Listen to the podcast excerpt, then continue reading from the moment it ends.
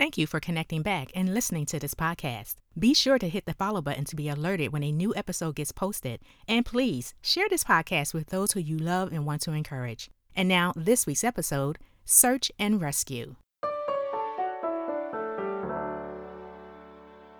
Today's scriptural reference is coming from Jeremiah chapter 29, verses 11 through 13. And I'm reading from the NIV, that's New International Version. But if you have a different version you'd like to read from, I encourage you to do so. And it says, For I know the plans I have for you, declares the Lord plans to prosper you and not to harm you, plans to give you hope in a future. Then you will call on me and come and pray to me, and I will listen to you. You will seek me and find me when you seek me with all your heart. When lost at sea, search and rescue teams work tirelessly to bring one to safety, returning them back to stable ground. When involved in a car accident, needing assistance for home repairs, finding the right job, home, etc., we do our homework. We search for knowledge and, in a sense, are rescued from that which is hidden from us. Spiritually, we should be following the same actions when it comes to getting answers and our knowledge in the things of God. Calling upon God when we need rescuing out of our troubles, when we need wisdom and guidance and spiritual growth. Well, Miss Tish, I call on God, you might find yourself saying. How often we call upon God is the question. Do we only do it when our backs are against the wall? Or do we have a discipline to call upon God every day? This episode is to encourage you to do the latter. Search and rescue does not necessarily mean being lost in a negative manner. It can mean that we need God to help us grow in our knowledge of Him, understand our purpose, get direction on how to minister in the gifts and talents we have been given, how to live in peace.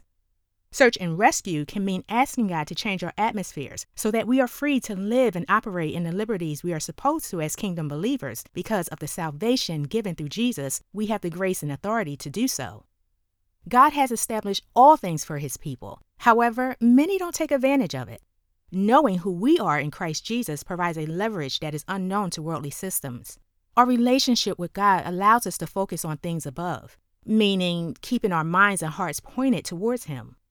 God's hand upon our life should be the mandate we live under because He gives us best practices on how to navigate in a world that is sometimes cruel and selfish, to say the least to know that every day we have access to a God who is longing to search and rescue us to the utmost is why we should be asking for help every day. The scripture says, You will seek me and find me when you seek me with all your heart. This open invitation lets us know as believers, as long as we are asking, there will never be a time we will be turned away from God's love and His help. While the world is inconsistent, God is saying, I have so much more in store for you. When I speak, it's already done. And when you seek me, you will find me to be more than enough, satisfying you with the very best heaven has to offer.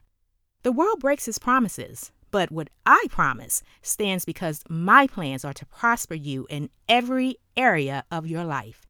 Sounds like a good trade off to me. What do you think?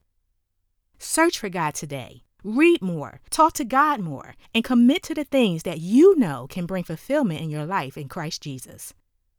Continue to strengthen your development in Christian living by checking out other tools of empowerment in the Devotional and Books app, available on the Apple and Google Play stores.